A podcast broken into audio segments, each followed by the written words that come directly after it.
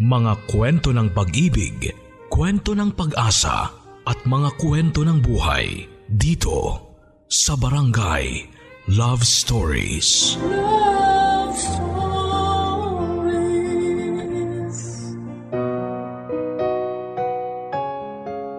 Ang paglalaro nga ba ng apoy ang pwedeng magpabalik ng init sa isang relasyon? O magiging sanhi lamang ito ng tuluyang pagkasira ng tiwala at relasyon ng dalawang taong nagmamahalan? Dear Papa Dudut, Una sa lahat ay nais ko munang batiin kayo ng isang magandang tanghali pati na rin po ang ating mga kabarangay na nakikinig ngayon. Papa Dudut, matagal nyo na po akong listener at sa tinagal-tagal ko nang nakikinig sa inyong programa na Barangay Love Stories. Ni minsan ay hindi ko naisip na darating ako sa point na ako naman ang magpapadala ng sulat para magbahagi ng kwento. Papadudo tawagin niyo na lamang po ako sa pangalang Kim. 28 years old, tiga Las Piñas at nagtatrabaho bilang loan officer sa isang kumpanya na nagbibigay ng business loan sa maliliit na negosyante dito lang din po sa amin. Papadudod college pa lamang ay boyfriend ko na si Aldrin. Nagkakilala kami sa isang outreach program noon na ginanap sa aming university. At mabilis na nagkapalagayan ng aming loob hanggang sa magkaroon na nga kami ng relasyon. Mabait na boyfriend si Aldrin. Guwapo, malambing at sa aming dalawa. Siya po ang mas matanda kong mag-isip at gumawa ng mga desisyon. Kaya rin siguro hindi kami madalas na nag-aaway sa halos sampung taon na relasyon naming dalawa. Dahil kahit na madalas akong tupakin ay hindi niya yon sinasabayan. Pero hindi rin niya ako binibaby. Inahayaan niya lamang na lumipas ang init ng ulo ko hanggang sa muli ko siyang kausapin ng maayos. Sa totoo lang ay medyo baligtad din kaming dalawa pagdating sa ugali namin papadudot. Kung mahilig akong gumimik ay hindi naman ganon si Aldrin. Mas matipid din siya sa akin pagdating sa pera. At kahit sa romansa ay pakaramdam ko ay tinitipid niya rin ako. Lalo na nang umabot na nga sa halos sampung taon ang relasyon naming dalawa. Ganon yata talaga papadudot. Ngayon ko na re-realize na totoo ang naririnig ko na habang tumatagal ang isang relasyon ay tumatabang din ang lasa nito.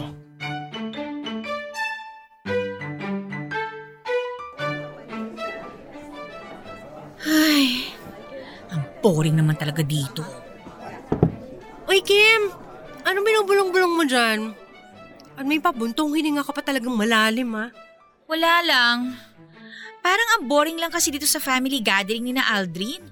Mabuti na lang talaga sinama kita dito. Kung hindi, baka nakatulog na ako dito sa kinauupuan ko. Mabuti na lang talaga kasi ang dami palang pagkain dito. Ikaw talaga, Wena. Basta pagkain ng pinag-uusapan, game na game ka. Ganon talaga. Grasya to eh, tatanggihan ko pa ba? Um, Wena, may tanong ako. Di ba matagal na rin kayo ng boyfriend mo? Hmm, medyo. Magsi-celebrate na kami ng 7th anniversary namin next month. Ang tagal nyo na rin talaga, no? Nakakatuwa naman. Pero, matanong ko lang ha. Ni minsan ba, hindi ka nakaramdam ng pagkasawa sa relasyon ninyong dalawa? Hindi. Minsan nga, kahit halos araw-araw na kami nagkikita, namimiss ko pa rin siya eh. Kaya nga gusto ko, lagi niya akong tinatawagan eh, kasi marinig ko lang ang boses ng boyfriend ko. Buo ang araw ko. Teka, bakit mo natanong yan? Huwag mo sabihin nagsasawa ka na sa relasyon niyo ni Aldrin. Sa totoo lang, hindi ko alam eh. Siguro medyo nga pero sigurado naman ako na mahal ko pa rin si Aldrin. Eh ano palang issue mo sa relasyon yung dalawa? Para kasing paulit-ulit na lang yung ginagawa namin eh. Yung pagsundo niya sa akin, paghatid niya sa akin, pagdi-dinner date namin. Ay nako, kulang na nga lang pati yung pagsisex namin bigyan niya ng schedule. Seryoso ka ba dyan? Huwag mo sabihing hindi ka madalas pagbigyan ni Aldrin. Hindi naman sa ganun, kaya lang paulit-ulit na nga lang ang ginagawa namin. Kahit nga yung posisyon na ginagawa namin sa kama, ay nako, kabisadong kabisado ko na. Alam mo yun, yung kakasawa na kasi palaging sa hotel o sa kwarto lang namin ginagawa ni Aldrin yung bagay na yun. Eh saan mo pala gustong gawin yon? Sa mall? Sa park? Sa lugar na maraming tao? Baliw! Siyempre, hindi sa mga ganong klaseng lugar. Ano ka ba? Pero pwede naman kasi sa kotse niya, sa loob ng sinehan, o kaya dun sa lugar na, alam mo yun, yung may thrill. Ay naku Kim, ang babaw ng problema mo. Kung ako sa'yo, sabihin mo na lang sa boyfriend mo yung issue mo kaysa mag-isip ka pa ng kung ano-ano dyan. Dahil baka mamaya lumaki lang yung issue na yan nang hindi niya man lang nalalaman na may problema ka na pala sa kanya. Ay, sandali nga at kukuha muna ako ng leche flan at parang gusto ko ng matamis. Naaalatan ako sa kwento mo eh.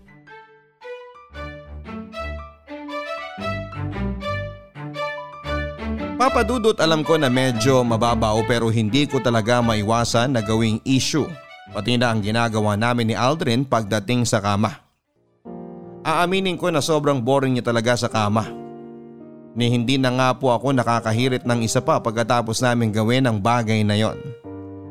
Sasabihin niya pa na ayos na raw ang isang beses sa dalawang linggo o minsan ay umaabot pa ng isang buwan. Mabuti sana kung nasusulit namin ang isang beses na yon pero hindi talaga. Dahil mabilis pong mapagod si Aldrin pagdating sa romansahan. In short ay wala po siyang ka-effort-effort, walang kwenta. Papadudot minsan naman ay kinausap ko na si Aldrin tungkol sa bagay na yon. Pero kagaya ng inaasahan ko, sinabi niya lang na masyadong mababaw ang usaping sex pagdating sa relasyon. Minsan din ay sinubukan kong romansahin siya habang nanonood kami ng sine. Pero sinaway niya lang ang ginagawa ko at sinabing baka may ibang makakita sa amin at magskandalo pa kami. Papadudod hindi naman talaga ako yung tipo ng babae na mahilig makipagtalik. Siguro ay alam ko lang na may kulang sa relasyon namin ni Aldrin.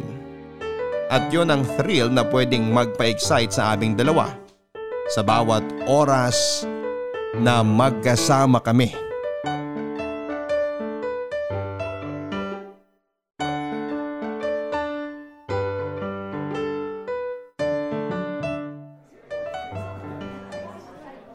Oh, mahal. Nasaan na si Wena? Umuwi na siya kasi baka raw matraffic siya. Ah, ganun ba? Sayang naman. Hindi ko man lang siya naipagbalot ng ibang pagkain na handa namin. Ay, mahal. Pasensya na kung sobrang busy ko dito sa family gathering namin ha. Ako lang kasi halos ang tumutulong kina mami. Wala yun, huwag mo isipin yun mahal. Eh teka, nasan pala yung kapatid mo? Ay, hindi ko nga alam eh. Kanina lang nandyan yun, nakikipag-inuman sa mga pinsan ko tapos bigla na lang nawala. Aldrin anak, pakitulungan mo naman ako dito sa kusina na magpalit ng tangke ng LPG. Naubusan kasi ko habang nagluluto. Ay, sige po mami. Ah, mahal, punta muna ako sa kusina sandali ah. Hiramin ko lang saglit tong si Aldrin, Kim ha. Ibabalik ko din kagad. Sige lang po tita, hindi naman po ako naiinip dito sa pwesto ko. Ay nako, anong oras pa kaya ako iyahatid ni Adrin pa uwi? Nakakainip na talaga. Family gathering to ah. Pero bakit parang pang Semana Santa yung mukha mo? Mm. Ikaw pala yan, Russell. Ay. Ang totoo, kanina pa kasi ako naiinip dito sa inyo. Gustong gusto ko nang umuwi, pero ang tagal naman akong ihatid ng kuya mo. Eh teka, sa ka ba galing? Sabi ni Aldrin, kanina ka pa raw niya hinahanap ah. Sa kapitbahay lang. Nakipag-inuman muna ako doon kasi ayaw na akong bigyan ng alak ni na mami eh. Eh paano ka naman nila pagbibigyan pa na uminom? Eh konti na lang, tutumba ka na dyan sa kinauupuan mo. Wala siya. Di pa ako lasing no. Kahit kumuha ka pa ng isang case ng beer, mauuna ka pang malasing sa akin. As if namang mapapataob mo ko sa inuman. Eh baka nga nakakaapat na bote ka pa lang, nakasampu na ako, no? Ang yabang mo rin magsalita pagdating sa inuman ha. Pero ayos ka rin pala kausap, no? Bakit mo naman nasabi yan? Ano bang tingin mo sa akin? Artista na mahirap lapitan at kausapin? Artistahin na masarap kausap. Swerte talaga ni Kuya Aldrin sa'yo. Pero dapat, hindi kanya hinayaan na mag-isa dito eh. Alam mo, kung ako boyfriend mo, wala tayo dito ngayon. Nandun tayo sa madilim na lugar at nagpapapawis. Mahal, sorry na tagalan ako. Oh, nandito ka lang pala Russell. Kanina ka pa namin hinahanap ni Mami ah. Saan ka na naman ba nagpunta? Oh, relax lang Kuya Aldrin. Ako na nga to nagmamagandang loob na i-entertain ang girlfriend mo eh. Nasaan ba si Mami? Tutulungan ko siya sa ginagawa niya. Alam mo, mas makakatulong ka siguro kung aakyat ka na lang sa kwarto mo. Kasi baka magkalat ka pa sa kusina. Init naman kaagad ng ulo nitong kuya ko. oh. Papasok na nga lang ako sa loob na makatulog ng maaga. Uy Kim, yung deal natin ha, gawin natin next time. Sige ba? Anong deal yung sinasabi ni Russell, mahal? Hindi ko rin alam eh. Sinakyan ko na lang kasi mukhang lasing na lasing na siya. Um, mahal, hatid mo na ako sa amin oh. Medyo gumagabi na rin kasi eh. Baka mahirapan ka pang makabalik dito sa inyo. Ay, sige mahal. Sandali lang ha. Kukunin ko lang yung susi ng sasakyan. Papadudot alam ko na dapat ay medyo mabastusan ako sa paraan ng pakikipag-usap ng nakababatang kapatid ni Aldrin sa akin na si Russell. Pero hindi ko alam kung bakit parang naakit pa ako at na-excite sa mga salitang binitawan niya. Matagal na kaming magkakilala ni Russell pero hindi kami gaanong nag-uusap. Dalawa lang silang magkapatid ni Aldrin at sobrang magkaibang ugali nilang dalawa.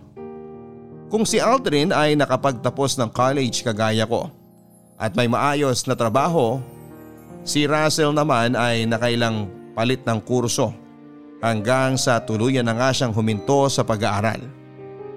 Wala din siyang trabaho at madalas ay nasa bahay lang o kaya ay barkada.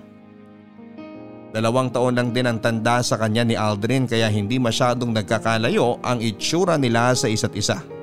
Mas maayos lang manamit ang boyfriend ko dahil mahilig siya sa mga polo shirt at puting damit. Hindi kagaya ni Russell na panay fitted na sando o t-shirt na may punit ang suot niya. Pero papadudot ng gabing yon ay parang ang lakas-lakas ng dating sa akin ni Russell. Lalo na nang maamoy ko ang magkahalong pabango at amoy alak mula sa katawan niya. Para rin akong nalalasing sa amoy ng sigarilyong nanggagaling sa bibig niya. Medyo naiilang ako pero mas nangibabaw ang kilig. Papadudot alam kong mali pero aaminin ko na na-excite pa ako sa sinabi niyang deal na kailangan kong tuparin sa kanya. Ang one-on-one na pag-iinuman naming dalawa. Papadudot minsan ay muli kong sinubukan na kausapin si Aldrin tungkol sa isyo ng relasyon naming dalawa. Na baka naman pwede kaming gumawa ng mga bagay para maging exciting ang relasyon namin. Kagaya na nga lang ng pagmi-make out ng pasimple sa mga public place. Pagbabar kasama ang mga kaibigan namin at kung ano-ano pa. Para lamang mabago ang mga routine naming dalawa. Pero kagaya pa rin ng inaasahan ko. Sinabihan niya lamang ako na hindi na raw kami mga bata para mag-isip o gumawa ng mga ganong bagay papadudot. Hindi kasi talaga mahilig gumimik si Aldrin. Pero dati ay napipilit ko pa siyang sumama sa akin sa bar. Ngayon talaga ay hindi na siya sumasama pa dahil hindi na raw talaga niya na e-enjoy ang mga ganong klaseng lugar o gawain. Papadudot ang paggawa ng mga exciting na bagay ay hindi naman pumipili ng edad. Naniniwala ako na hindi pwedeng hayaan na lang natin na manabang ang dalawang taong magkarelasyon. Kapag nawawala na ng spark o tamis ang isang relasyon ay kailangan na silang gumawa ng paraan upang mapanatili yon o maibalik ang dating sigla ng dalawang nagmamahalan. Pero para kasi kay Aldrin hanggat magkasama kaming dalawa ay ayos na raw yon sa kanya. Hanggat nararamdaman namin na mahal namin ang isa't isa ay dapat na wala kaming maging problemang dalawa. Kaya lang papadudot minsan kasi hindi sapat na puro pagmamahalang. Dapat ibalik pa rin ang dating tamis at excitement na minsan naming naramdaman noong bago pa lamang kami na magkarelasyon ni Aldrin. Papadudot nang umalis si Aldrin para umattend ang out of town seminar nila sa trabaho ay para akong nakawala bigla sa hawla. Ilang araw din kasi siyang mawawala sa tabi ko kaya ang ibig sabihin ay ilang araw din akong magiging malaya. Malaya na gawin ang lahat ng gusto na ayaw naman ni Aldrin.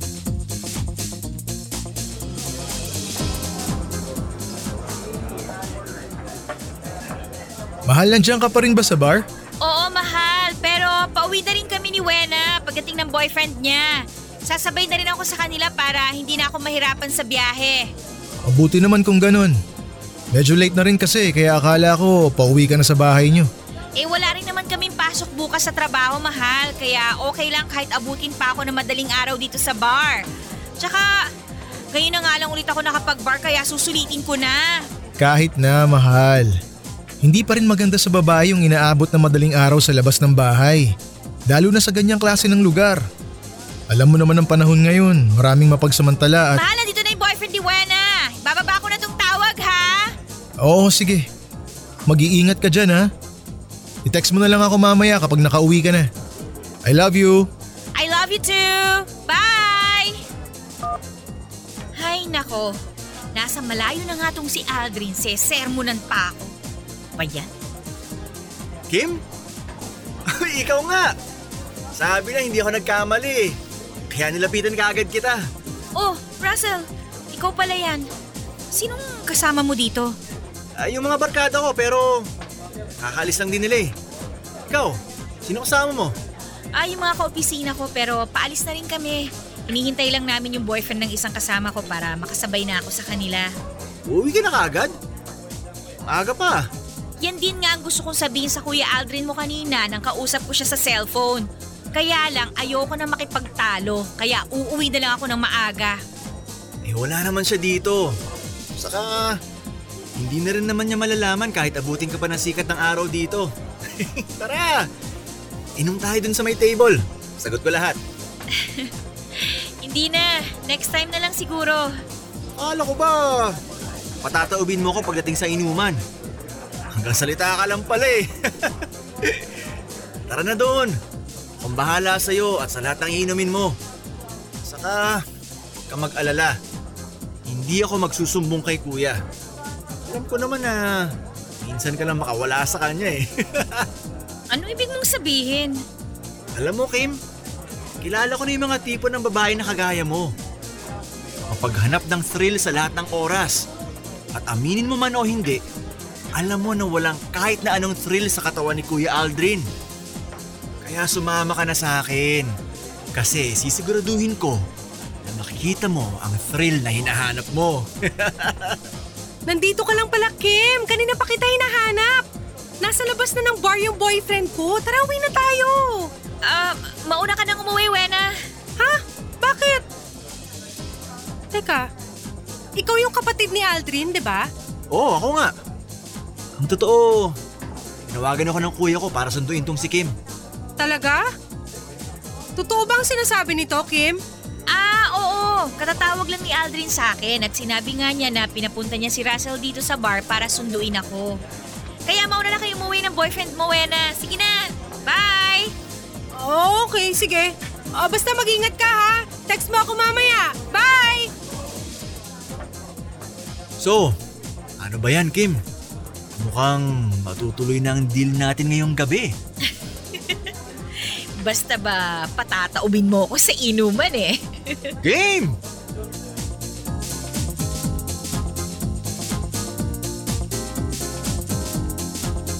Papadudot hindi ko alam kung bakit bigla kong sinakyan ang pagsisinungalin ni Russell sa kaibigan ko na si Wena. Pero ang mas hindi ko maintindihan ay ang kakaibang excitement na naramdaman ko habang kausap ko si Russell. Papadudot sumama na nga ako kay Russell sa lamesa kung saan ay umorder siya ng isang bote ng alak.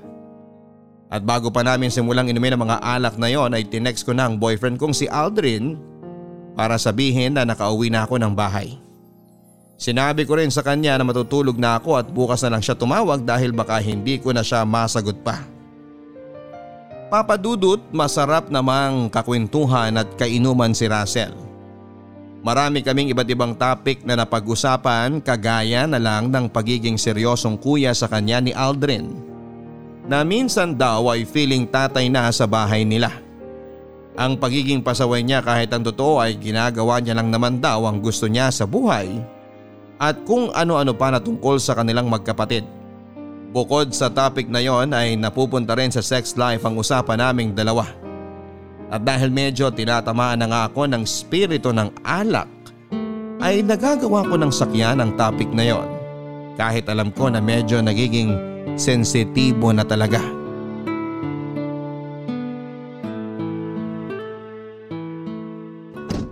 Saan nga banda yung bahay mo, Kim?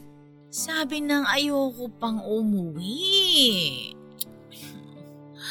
Sabi mo, order pa tayo ng ilang bote. Eh, bakit dinala mo na ako dito sa kotse mo? Kasi lasing na lasing ka na. Wala lang lasing dito. Kung gusto mo, lumipat pa tayo ng ibang bar. Tara! Ako naman ang taya! Alam mo, ang lakas-lakas mong maghamon ng inuman pero ang bilis mo namang palang malasing.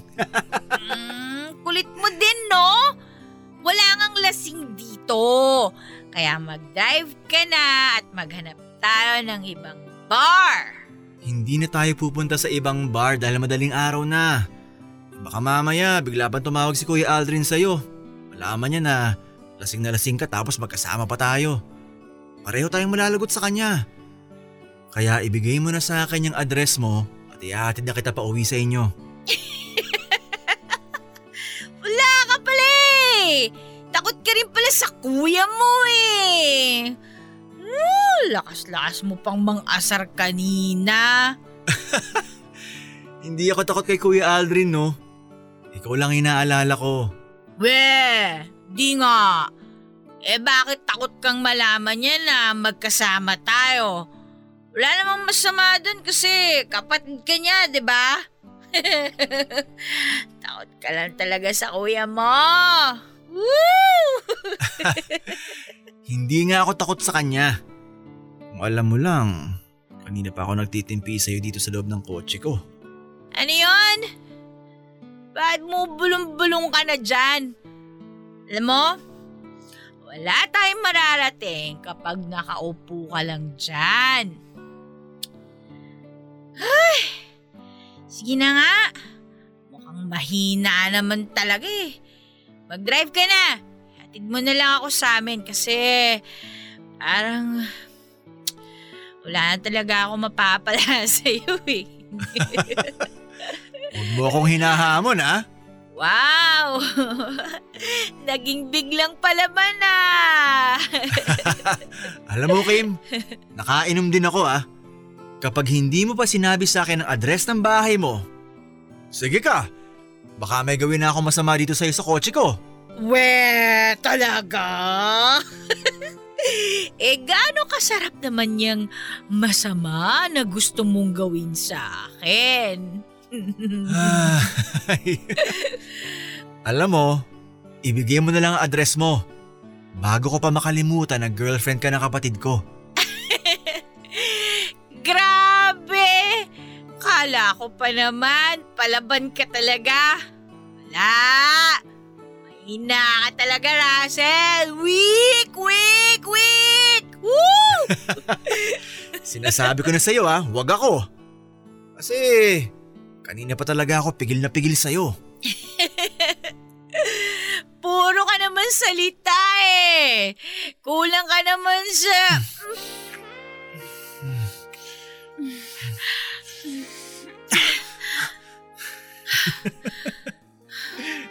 Ayaw mong tumigil ah. Ito talaga ang mga trip mo no. Sige, ito. Gagawa na kita ng masama. At sisiguraduhin ko na magugustuhan mo. At kahit kailan, hinding hindi mo makakalimutan.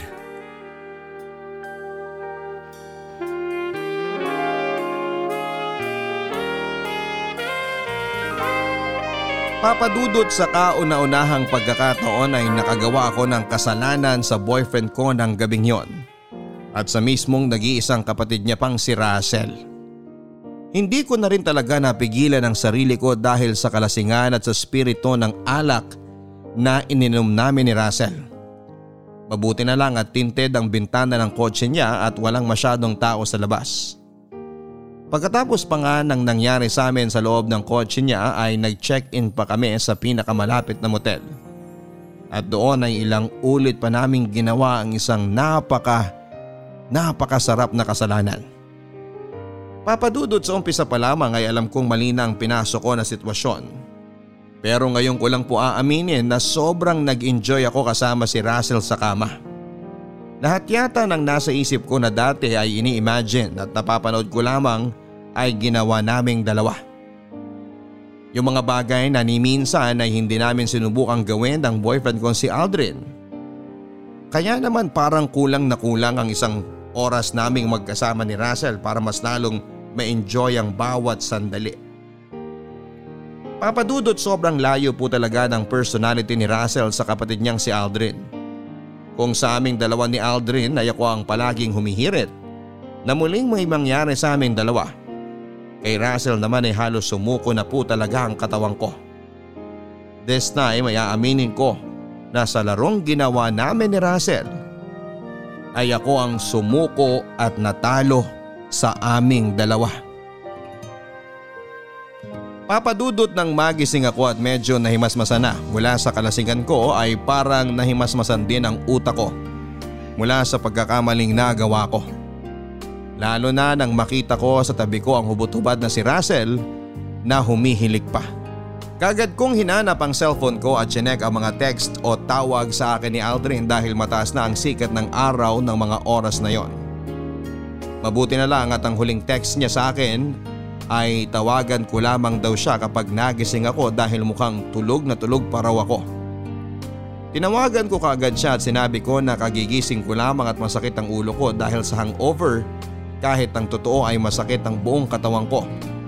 Dahil sa buong magdamag naming paglalaro ng kapatid niya. Papadudot ng matapos ang pag-uusap namin ni Aldrin ay nakita ko si Russell Nagising na at nakangisi habang nakatingin sa akin na para bang nangaasar. Tinanong niya pa ako kung nag-enjoy ba ako sa ginawa namin. Sabay bawi at sabi na hindi na raw pala kailangang tanungin yon dahil halata naman daw sa mga ungol at sigaw ko habang ginagawa namin yon sa buong magdamag. Papadudot medyo naiinis ako sa sinabi niya at kagad na akong nagbihes at inayos sa mga gamit ko. Nakiusap din ako kay Russell na sana ay hindi na makarating sa kapatid niya ang nangyari sa aming dalawa na sinang ayuna naman niya.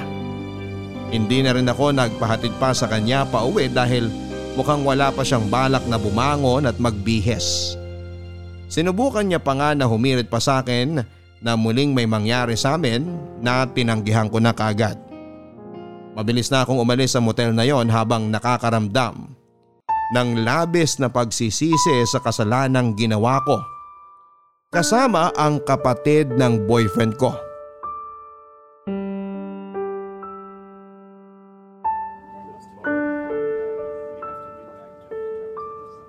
Anong sabi mo? May nangyari sa inyong dalawa ng kapatid ng boyfriend mo? Ano ka ba, Wena? Hinaan mo nga yung boses mo. Baka mamaya may makarinig sa'yo na ibang kaopisina natin dito sa kantin. Uh, sorry Kim, nagulat lang talaga ako sa sinabi mo. At saka, hindi rin ako makapaniwala na nakipag-sex ka sa siraulong kapatid ni Aldrin. Uy, hindi naman siraulo si Russell. Okay, fine. Hindi siya siraulo. Mahilig lang maghanap ng away at makipagbasag ulo. Mahilig lang siya makipag-away pero medyo matino naman siyang tao. Kahit palaging bukang bibig ni Aldrin sa tuwing nagdo-double date tayo kasama ang boyfriend ko, ay yung mga sakit ng ulo niya sa Russell na yan? Nawala pa rin siyang permanenteng trabaho hanggang ngayon, palaging nakukulong dahil sa away, humihingi pa ng alawan sa mga magulang niya at kung ano-ano pa. Kim naman, ano bang pumasok sa isip mo at tagawa mo makipag-sex sa ibang lalaki? At sa kapatid pa mismo ng boyfriend mo? Kailangan ba talagang ulit-ulitin? Isa na lasing kami pareho. Kim, Alam mo na kahit kailan hindi katwiran ng pagkalasing para lokohin mong partner mo. Sa lahat naman ng babae na makikilala ko na naglolo ko, ikaw pa na kaibigan ko? Inaamin ko naman na nagkamali ako. Kaya nga kinuwento ko na sa'yo kasi sobrang nagigilty na talaga ako eh. At nagigilty ka pa sa lagay na yan ha? Teka, nagkita na ba kayo ulit ni Aldrin pagkatapos ng nangyari sa inyo ni Russell? Oo, nung isang araw lang nung makabalik na siya dito mula sa out-of-town seminar niya. Puti at may lakas ka pa talaga ng loob na humarap sa kanya at makipag-usap. Wena, huwag mo naman na akong awayin. Ikaw nga lang ang sinabihan ko nitong nagawa kong kasalanan para kahit paano gumaan ang pakiramdam ko. Tapos puro ganyan pang sasabihin mo sa akin. Kasi nga ayokong konsintihin ang paglalaro mo ng apoy. Ni hindi mo man lang inisip muna kung anong pwedeng patunguhan ng mga kalukuhang ginagawa mo. Nagsisisi na nga ako. Kaya nga sinasabi ko na sa'yo to para kahit paano gumaan ang pakiramdam ko bago ko kalimutan ang lahat. Ano bang napag-usapan niyo ni Russell pagkatapos niyo magpakasarap? Pumayag ba siya na kalimutan niyo na lang ang nangyari sa inyong dalawa? Eh wala naman siya magagawa kung ayaw ko na talaga. Okay na yung isang beses na nagkatikiman kami at gumawa ng kasalanan kay Aldrin. Dahil hinding hindi ko na talaga uulitin yun. Mabuti naman at pumayag siya sa gusto mo mangyari.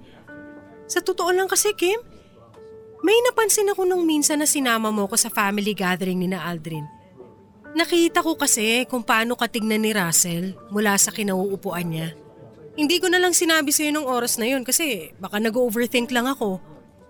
Pero ang tingin ko talaga sa mga titig na ginagawa niya sa'yo noon, parang matagal ka na niyang gustong makuha at agawin mula kay Aldrin.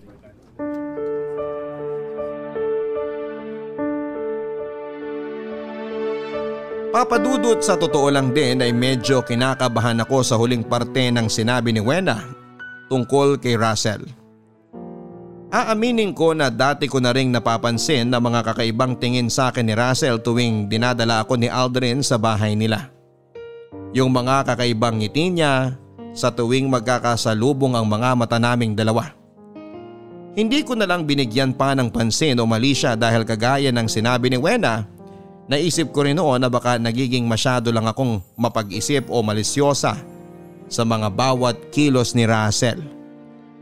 Hanggang sa magkasama na nga kami at nakagawa ng isang malaking kasalanan. Papadudot natatandaan ko rin na sa bawat oras na sabay kaming nakakaraos ni Russell noong araw na naglalaro kami ng apoy. Paulit-ulit niyang binubulong na sana sa kanya na lang daw ako.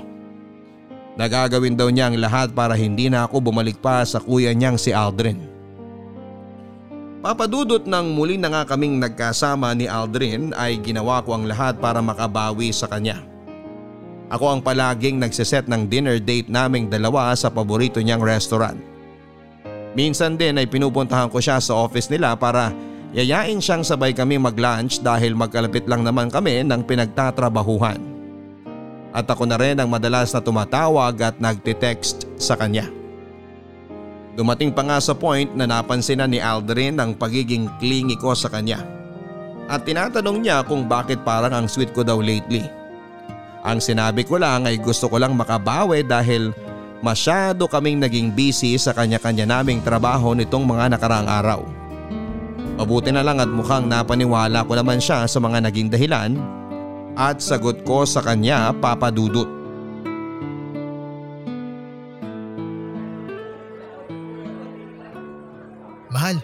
magsi-CR lang ako sandali ah. Ikaw na pumili sa menu ng gusto mo para sa dinner natin. Ha? Balik ako agad. Sige, mahal. Um, ano kayang masarap para sa dinner ngayon? Gulay na lang siguro tsaka seafood. Okay na to? Oh, sino tong tumatawag at hindi nakasave sa cellphone ko ang number? Baka si Wena lang to at nakitawag sa boyfriend niya. Hello? Sino to? Hello, mahal.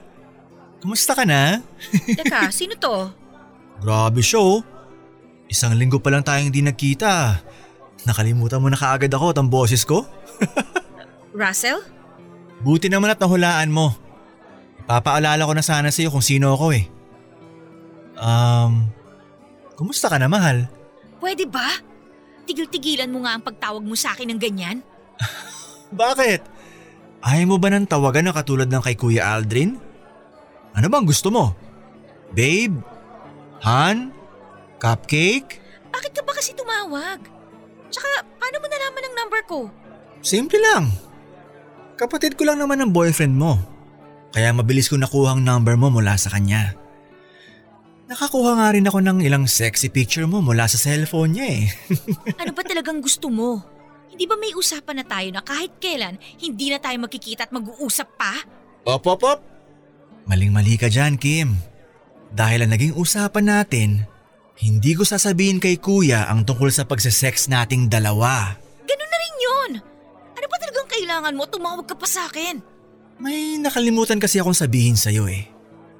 Nakalimutan kong sabihin sa'yo yung kapalit ng pagpayag ko para hindi ko sabihin kay Kuya Aldrin ang ginawa nating pagpaparaos. Pwede ba wag mo nang ulit-ulitin? Sabihin mo na lang kung ano ba talagang kailangan mo sa akin. Itama mo rin kasi ang tanong mo para ibigay ko ang tamang sagot ko sa'yo. Sasabihin mo ba o ibababa ko na to? relax! Kim, relax!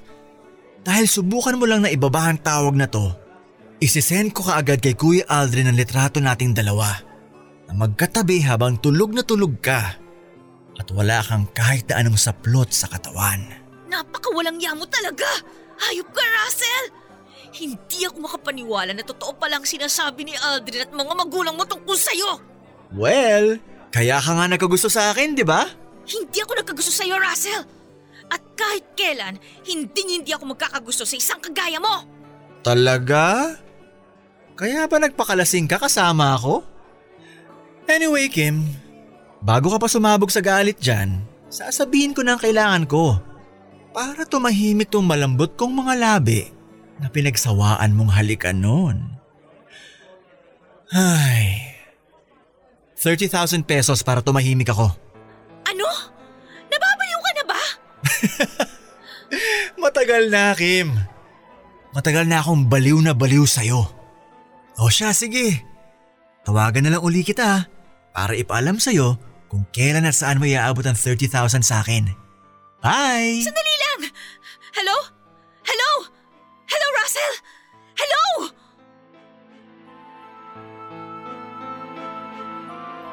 Papadudot hindi ako makapaniwala sa mga sinabi ni Russell ng oras na yon. Lalo na sa kapalit na hinihingi niya sa akin. Ramdam ko ang pamumula ko at pag-init ng buong mukha ko dahil sa naramdaman kong matinding galit at ines sa kanya. Ilang beses pa akong huminga ng malalim para lang marelax ko ang sarili ko. Mabuti na lamang kahit paano nang makabalik si Aldrin sa upuan ay hindi na niya napansin ang pamumula ng mukha ko sa galit at pamumutla ng mga labi ko sa kaba.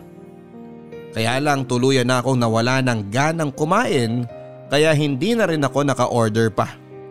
Nagtaka pa nga si Aldrin nang malaman niyang hindi pa pala ako nakakapili ng pagkain nang makabalik siya.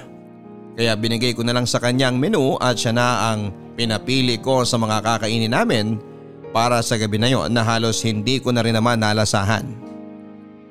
Papadudot nang makauwi ako sa bahay ay saka ako naiyak sa galit at takot na naramdaman ko.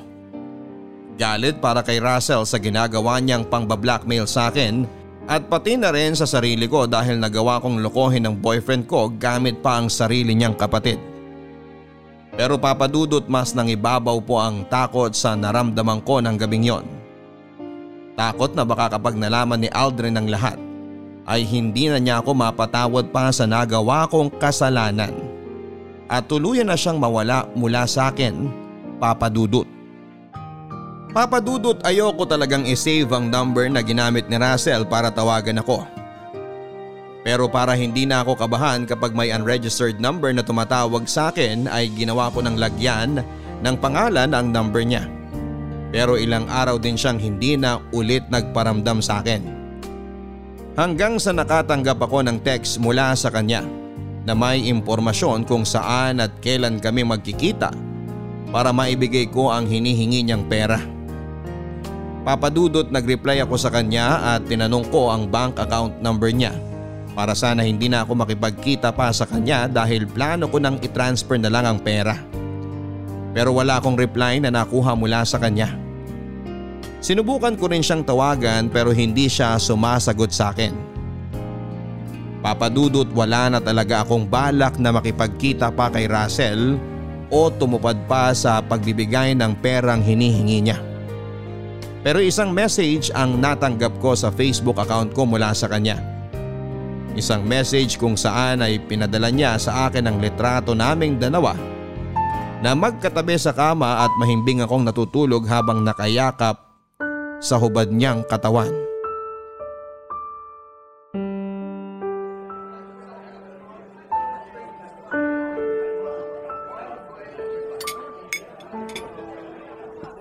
Oh, bakit ngayon ka lang? Sabi ko sa'yo 9am, di ba? Magte-10 na oh. Kailangan ko pa ba talagang magpaliwanag sa'yo? Iaabot ko lang naman tong perang hinihingi mo. Masungit naman ang mahal ko. Nagtatanong lang naman ako kasi first date natin ngayon tapos late ka na kaagad. Sabi na wag mo kong tinatawag na mahal eh. Tsaka pwede ba? Hindi date tong ginagawa natin ha? Ay, talaga ba? Eh di ba kapag ang lalaki at babae nakikita sa isang restaurant, ang tawag doon date?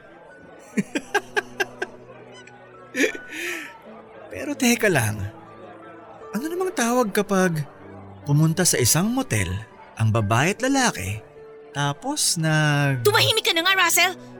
Hindi ako pumunta dito para pag-usapan ng tungkol sa bagay na yan. Oh, relax! Relax! Namumula ka na kaagad sa inis eh. Lalo ka tuloy nagiging cute sa paningin ko. Kunin mo na nga lang tong pera para makaalis na ako dito. Mamaya mo na ibigay yan. Makain pa ako. Hmm, eto, kumain ka na rin muna. Kahit kailan, hindi ako gaganahang kumain kung ikaw lang din ang kasama ko. Ang dami mong arte. Ikaw din naman na magbabayad ng lahat ng in-order ko na to eh. Ano? Bakit ako? Eh, so wala na akong pera. Kaya nga ako humihingi ng 30,000 pang allowance ko. Bakit kaya hindi ka na lang maghanap ng trabaho para hindi ka na umaasa kay Aldrin o sa mga magulang ninyong dalawa?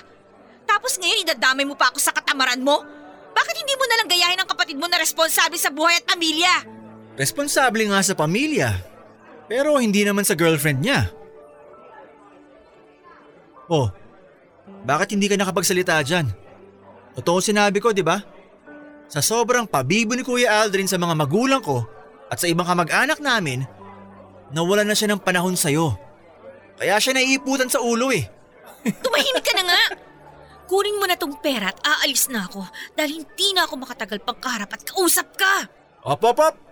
Sandali lang. At baka makalimutan ko na naman i-remind sa'yo ang gusto kong sabihin. Ano na naman ba yun, Russell? Sasabihin ko lang sa'yo na down payment lang itong binigay mo sa akin para tumahimik ako. In short, kulang pa to. Ano? Nababaliw ka na talaga, no? Matagal nang hakim. Uulitin ko pa ba? First and last na to, Russell. At kahit kailan, hinding-hindi na ako magbibigay ng pera sa'yo. O di sige. Ganito na lang. Kung talagang kuripot ka din, kagaya ni Kuya Aldrin, hindi na uli ako hihingi ng pera sa'yo. Basta, sasama ka uli sa akin sa motel sa susunod na linggo. Gago ka talaga, no? Kahit kailan, hindi ko na ulit-ulitin ang pagkakamali ko na yon. Kahit ilang ulit mong sinigaw na sarap na sarap ka sa lahat ng ginagawa ko sa'yo? Pwede ba, Kim? Huwag ka na nga mag-inarte dyan. Mamili ka na lang. Magbibigay ka ng pera? O may mangyayari ulit sa ating dalawa?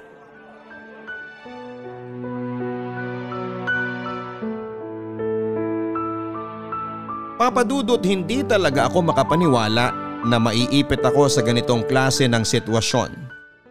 Alam ko naman talaga na ako at ang pagiging mapaghanap ko ang naging dahilan para gawin sa akin ni Russell ang bagay na to. Pero lahat po yun ay labis ko ng pinagsisisihan. Kaya nga po kesa pumayag ako na ulitin namin ang kasalanan na ginawa namin ni Russell ay nagbigay na lang ulit ako ng pera sa kanya pagkalipas ng dalawang linggo.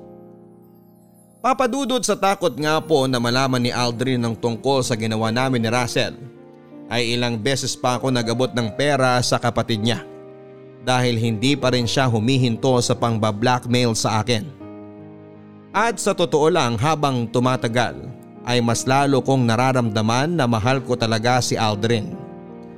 Dumating ako sa point na unti-unti kong naaalala ang mga dahilan kung bakit ko nga ba kung bakit ko nga ba siya minahal at kung bakit ako tumagal sa halos sampung taon na relasyon naming dalawa.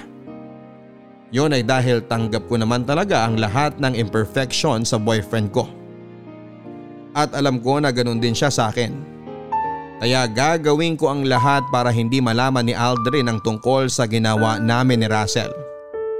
Hinding hindi ko hahayaan na mawala siya sa akin.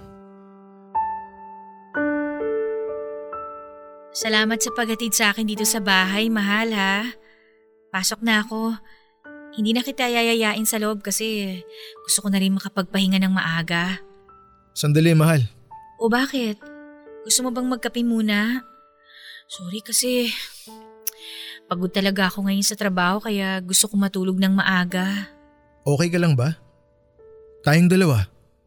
Okay lang ba tayo? Oo naman. Bakit naman tayo hindi magiging okay? Tsaka mahal, kung may gusto kang sabihin ngayon, pwede bang diretsuhin mo na lang ako? Gusto ko na kasi talaga magpahinga.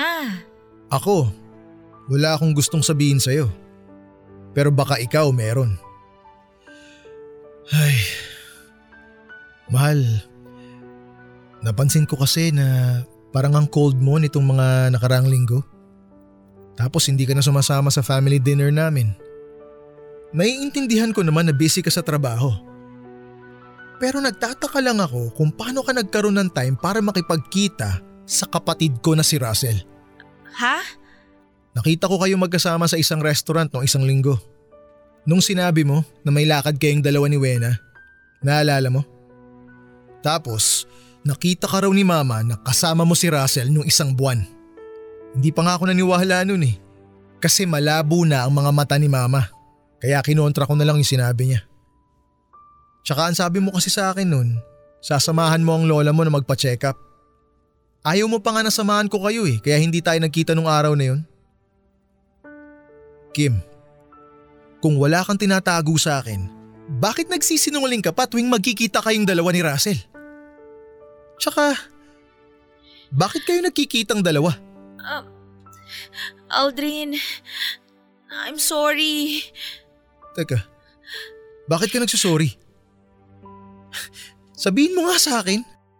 May relasyon ba kayong dalawa ng kapatid ko? Siyempre wala, dahil ikaw ang mahal ko. Ayoko naman talagang makipagkita sa kanya, kaya lang… Kaya lang ano? Anong dahilan at nagkikita kayong dalawa? Kaya lang binablockmail niya ako eh. Ha? Anong ibig mong sabihin? Linawin mo nga ang sinasabi mo, Kim. May… Ano kasi… May nangyari sa aming dalawa ni Russell. Ano? Anong sabi mo? Hindi. Nagsisinungaling ka lang, di ba? Kasasabi mo lang na wala kayong relasyon at ako ang mahal mo. Pero ano to? Naging mahina ako. Naging mapaghanap. At nung gabing malasing ako, si Russell yung kasama ko. Sa kanya ko nagawa yung bagay na ayaw mong gawin nating dalawa. Ah, nang dahil lang doon? Nakipag-sex ka sa kapatid ko? Gago Kim ang babaw mo! Napakababaw ng dahilan mo! Alam ko naman yun eh. At sobra-sobra ko na pinagsisisihan ng lahat. Kaya nung i-blackmail ako ng kapatid mo na sasabihin niya sa'yo lahat at padadala kanya ng mga picture naming dalawa. Ginawa ko lahat ng gusto niya. Binigay ko yung pera na paulit-ulit niyang hinihingi sa akin. At nakipag-sex ka uli sa kanya. Kasi mas nasarapan ka, ganon. Kasi mas nag-e-enjoy ka kapag siya ang gumagalaw sa'yo. Mas masaya ka kapag siya ang kasama mo. Hindi! Kahit kailan, hindi ko na ginawa ulit ang kasalanan na yon. Oo, pinipilit niya pa rin ako na may mangyari sa aming dalawa. Pero Aldrin, sa maniwala ka sa hindi, hindi na ako pumayag pa. At sa tingin mo talaga paniniwala ako pa lahat ng mga sinasabi mo ngayon? Pagkatapos ng mga nalaman ko? Ha? Hindi naman kita pipilitin na maniwalang wala na talaga nangyari sa amin ni Russell. Pero Aldrin, sana man lang paniwalaan mo kahit yung nararamdaman ko para sa iyo na ikaw lang talaga yung mahal ko. At kahit kailan, hindi ko kakayanin na mawala ka sa akin. Aldrin, please, patawarin mo na ako. Sorry, sorry na talaga. Sorry. Kim, sana naisip mo muna yung letseng pagmamahal na nararamdaman mo sa akin bago ka nilawayan ng kapatid ko. Kung may problema ka na pala sa akin o sa relasyon natin, sana man lang kinausap mo ako ng mas masinsinan. Mas pinaliwanagan mo sana ako. Hindi yung gagaguhin mo ako ng ganito. Aldrin, nagmamangawa na ako sa'yo. Ayusin naman natin to. Bigyan mo pa ako ng isang pagkakataon, please. Pangako, hindi ko na ulitin yung kasalanan ko. Mas magiging open na ako sa'yo. Please lang, please. Patawarin mo na ako. I'm sorry din Kim pero hindi ko talaga kaya. Maisip ko pa lang ang ginawa niyong kababuyan ng kapatid ko. Nasusuka na ako. Nasusuka ako sa'yo. Ano pa kaya yung makita ko kayong dalawa na magkasama sa iisang lugar? Alam mo, Kim, tapusin na lang natin to ngayon. Kalimutan na lang natin ang isa't isa. Aldrin, please. Huwag kang umalis. Huwag ka susunod. Huwag kang umalis. Mag-usap muna tayo, please. Panawarin mo na ako. Pinagsisisihan ko na ang lahat. Aldrin! Aldrin! Bahala ka sa buhay mo, gago!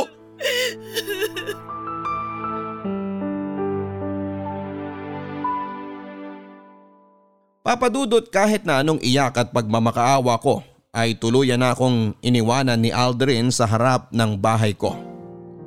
Hindi na rin niya sinagot ang mga text o tawag ko at blinak na rin niya ako sa mga social media account niya. Sinubukan ko din siyang puntahan sa trabaho niya at sa bahay nila pero hindi na niya ako hinarap pa. Papadudot alam ko naman na sobrang nasaktan ko talaga si Aldrin kaya gusto kong gawin ang lahat para magkaayos kaming dalawa kahit ang magpakatanga pa sa harap ng maraming tao. Pero dahil nga sa sobrang lalim ng sugat na naiwan ko sa kanya dahil sa kasalanang nagawa ko. Kasama pa ang mismong kapatid niya ay mukhang hindi niya talaga ako mapapatawad pa. Papadudot minsan ay nakatanggap ako ng tawag mula kay Russell at sinasabi niyang nalaman na niya na nagkahiwalay na nga kami ng kapatid niya. Ino-offer pa rin niya sa akin ang sarili niya na pwede ko naman daw siyang ipalit kay Aldrin.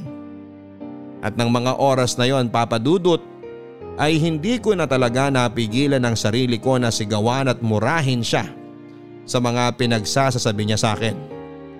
Sinabi ko sa kanya na kahit kailan ay hinding hindi ako magkakagusto sa isang hayop at siraulong kagaya niya. Binantaan ko rin siya na sa susunod na tawagan pa niya ako ay magsasampa na ako ng kaso sa panggugulong ginawa niya sa buhay ko. Papadudod ngayon po ay halos isang taon nang nakakalipas mula nang magkahiwalay kaming dalawa ni Aldrin.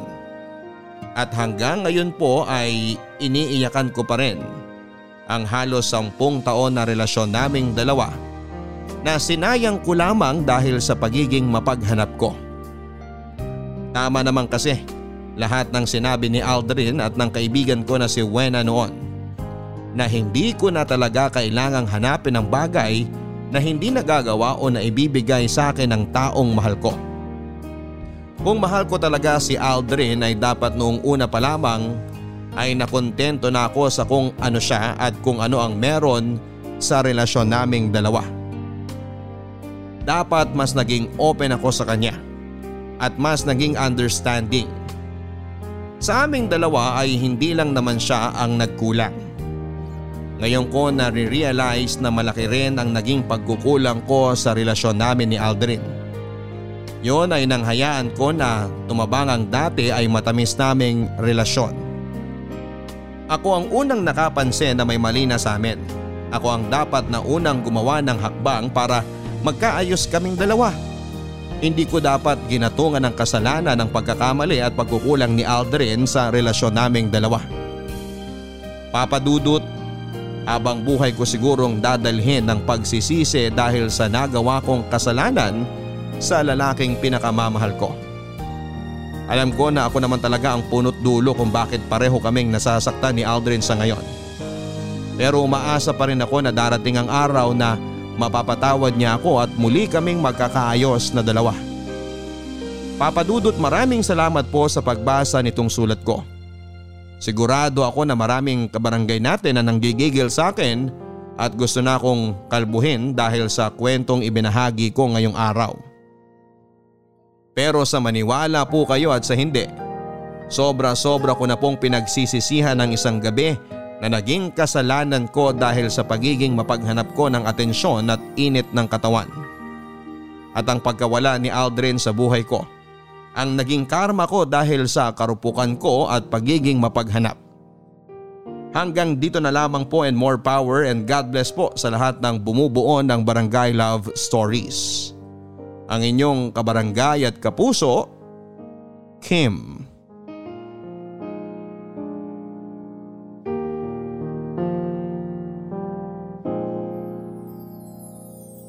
Mga kwento ng pag-ibig, kwento ng pag-asa at mga kwento ng buhay dito sa Barangay Love Stories. Love